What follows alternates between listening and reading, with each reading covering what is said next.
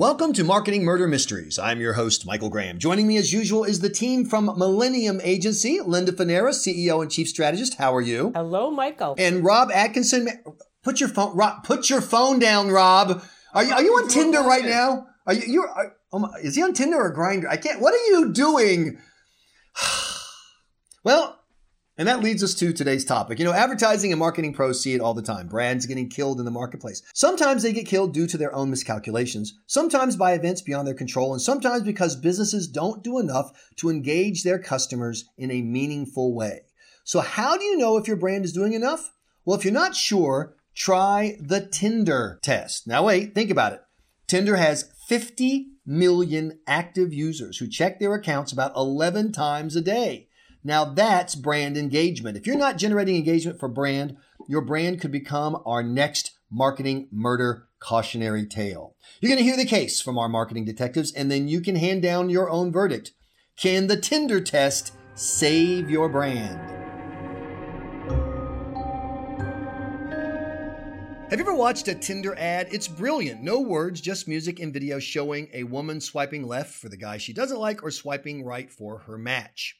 My question is Does Tinder set the new standard for digital marketing? Rob, Linda, let's start the conversation there. Rob, and I, am not to be facetious, some people really don't know what Tinder is or what apps like that are. Could you just kind of give everyone a back? Well, I mean, I could ask I'm, Linda. I, I guess. say I've been married for 20 years, so I'm not an expert at all this. All the time. Uh, all the time. But I just want to say Mrs. that. Rob, Maureen, if you're out is, there, you is, need to check am... his phone. Check his phone, Mrs. Rob. Right, but but the idea is brilliant, right? People are going, people are posting, uploading their own photos. It's a dating app. It's a dating app, but what's brilliant about it is the user-generated content that people are are submitting. There's thousands of people in an area like Boston, or even a smaller uh, area like in New Hampshire or, or wherever your town is, um, and people are actively checking this over and over and over again. And there's a whole psychology to what works and what doesn't work on Tinder, which is fascinating from a marketing point of view. Well, give us some details, some metrics. Right. So, for example, men spend about 5.7 seconds on average on the profiles of women they found attractive and unattractive, right? Women spend hardly any time on the profiles of men they found attractive. In fact, they only spend about 3.19 seconds on average before swiping right on them. But this is really interesting. They spent more than twice as much time on less appealing candidates, 6.91 seconds on average before swiping left. So there's a lot you can look at the psychology of what's driving those choices. And Linda, before we get to into the weeds of Tinder, just broadly speaking, what should people in marketing take away from the Tinder model?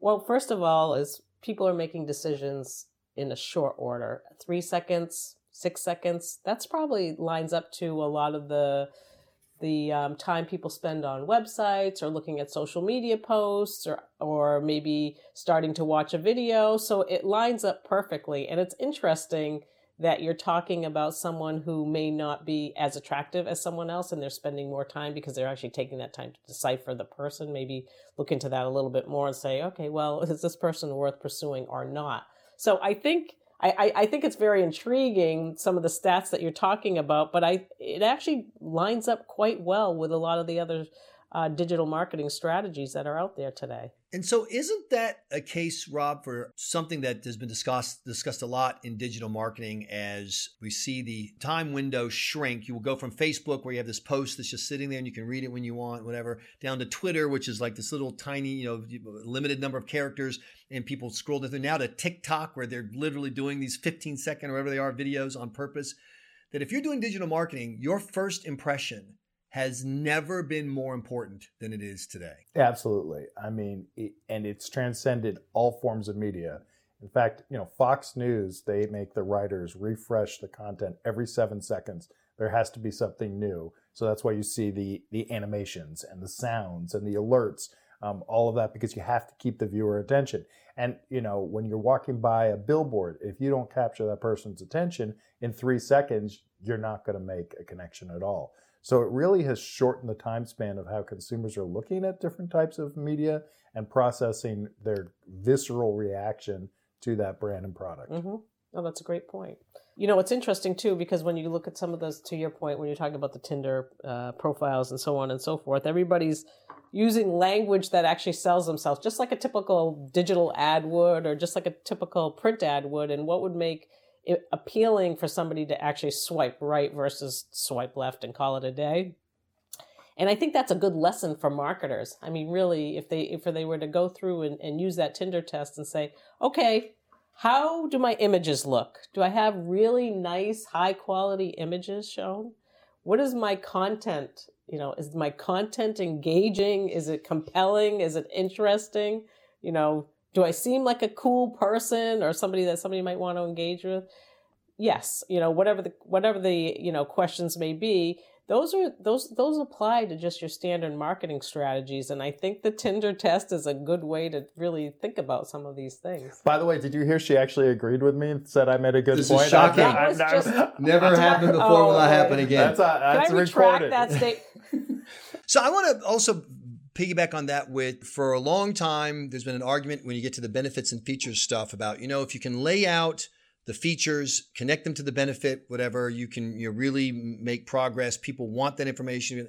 And I think that that's true, but that the portal for getting the, the window of opportunity for, for which they're going to give you that chance mm-hmm. to make that pitch has narrowed, right, Rob? And so one of like you, you once to use a Tinder model, you look at a person. If they're not, if there's not something about them that attracts you physically, as to be completely brute about it, you're not going to stop and then let me find out more. What do they do for a living? You know, what are their hobbies? Blah blah blah. And so it's vitally important that that first encounter not just be eye pleasing or whatever, but there's got to be a hook and something that makes you take that extra other 10 seconds that you were never going to give them. Well, that's what I think Tinder's so uh, so smart because the people who post on Tinder know exactly their target audience, right? So the guy who posts with no shirt on, right? like that's not going to appeal to everybody, right. but the one, you know, maybe he's got tattoos on and the women who like that are going to double down on that guy and he'll make a connection. He won't be for everybody, but he might get a quicker response and actually he might get more dates as a result of that strategy than if he had done like a suit and tie and more of a business professional thing. Right. Yeah. And and that's true for brands. And that's the lesson I think that they can take is understanding in a fractured marketplace these days where there's so many messages and so many different areas that you're drawn to. We're seeing this over and over again as consumers are entrenched in their own ideas and their own beliefs. And those who market to them and understand that and do it in a way that double down can also increase their share of marketplace because you're getting consumers like Tinder going back 11 times a day. You'll get consumers going back to your product right. and buying it repeatedly. So it's always easier to have cons- consumers who like your product buy more of it than going out and finding new ones. But Linda, isn't there also the flip side, the danger of I've decided that what people need on social media is to click on my stuff a lot. So I'm just going to keep creating stuff. But the stuff isn't engaging. The stuff is doesn't grab you, and so it actually drives people away. People say, "I'm not going to invest my time in your social media." stream whether it's twitter or facebook whatever because it's just not that good well yeah and you can that can applies to twitter too where people are just lying about their who they are and their profiles you know they may tell you one thing but that's not really true and most people are smart enough to figure out that that's just bs so same with social media if a company spends you know all of its time and efforts on posting social media about content that tells um, consumers how great they are and how wonderful their products are and how great their services are. Well, that gets old because people don't just want to hear about the company and how wonderful they are. They actually want to learn or, or find out about things that might be a little funny or engaging or it might be somebody's birthday in the office or somebody had a baby that's way more exciting to them than a new product release frankly Okay, let's we're all talking around it. So let's cut to the chase here for social media marketing, digital marketing. Sexy. It's just there's a lot of different definitions of that word, right? We don't it doesn't necessarily mean boys and girls, you know, a cool new car, it's got sizzle. So you agree with me that if you're in the digital arena and you're not thinking like Tinder that is what is immediate quote sexy in the broadest sense that you're in the wrong place? Yeah, I think that's a good way to look at it. I mean, it has to be, depends on who the target markets are, but I, I definitely think it has to be sexy and engaging. Otherwise, they'll just pass you by. And there's so much coming at you today that you do need to come up with something that's really unique. And the the imagery it still t- ties back to the basic foundational points. Your images have to be great, and your content has to be spot on, and then you have a shot. Yeah, and the other thing too is authenticity. I think that's what you were talking about before. Is if you're not authentic in your marketing, and that's why Tinder is so good the people who are authentic in their marketing do so well, you're going to create, uh, you know, some type of anticipation mm-hmm. where the viewers or the consumer is going to go to your product and not get what they want, right. and ultimately be sad and not buy your product or swipe left, swipe right. So, in other words, you show up to meet them for coffee, and you're expecting Brad Pitt, exactly, and instead you get the Pitts, yes, uh-huh. right, that kind of thing. So now, is this an approach that everyone in marketing should take? Does Tinder work for everybody, Linda? No, it doesn't apply for everything because honestly, in some instances, if you're looking at um, large companies like GE or IBM, they're going to have to take a little bit different strategy around their marketing. But when it comes to digital marketing, something like this really does apply. Well, the, then to me, one thing that's relevant is there are products that you have to have more information about. That, that no matter how good the hook is you need it. And so, for example, there are products that, why are there so many pharmaceutical ads in magazines? Because they got a lot to tell you, the specific information. And so they don't need the Tinder ad for your, you know, diabetes type 2 meds, right? Yeah, but it's interesting though that, you know, Tinder, right? You know, you're making a choice about spending time with someone, a potential soulmate, maybe even having sex with that person, and you're judging it on like a three second emotional thing. But to your point, though, you're absolutely right. You may be spending much more time on a medicine that you're going to have to take over over a, a, period of time and might be interested in the in the benefits of it. Mm-hmm. So it's a really fascinating kind of thing. It is a fascinating fact. So the one last tip from Tinder marketing. What can people listening right now who do the marketing for their own company whatever learn from Tinder? For me, is that understand that in a world where it's mobile, people are making decisions every three to six seconds on your product. So if you're in a feed with a lot of other things, you better make that ad count, understand your audience, and create an ad that's going to drive customer reaction. And get that message out ASAP. Don't delay it. So if you're planning on launching some sort of campaign, don't wait too long before you actually get your message out there. So not 10 seconds into the ad, but really the first three seconds. As usual, you, you've both missed it. The big takeaway is Rob, keep your shirt on. You're listening to Marketing Murder Mysteries from Millennium Agency, Linda Fanaras and Rob Atkinson. Coming up, our Marketing 101 tip of the week.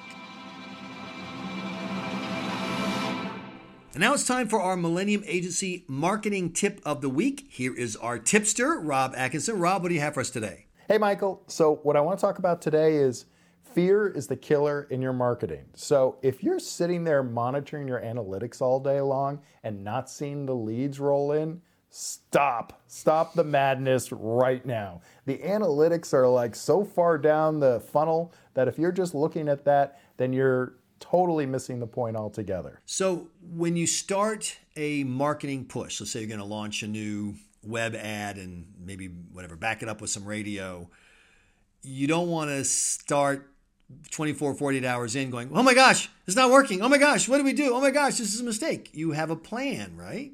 You absolutely have a plan, and you have to understand that it is not a light, a magic light switch, right? You know, I've launched your pay-per-click campaign. Automatically, right. the leads are going to start rolling in. Marketing is about many touches, and it's sometimes uh, Google uh, plus the radio plus TV, and all of these touches are going to ultimately generate leads for you.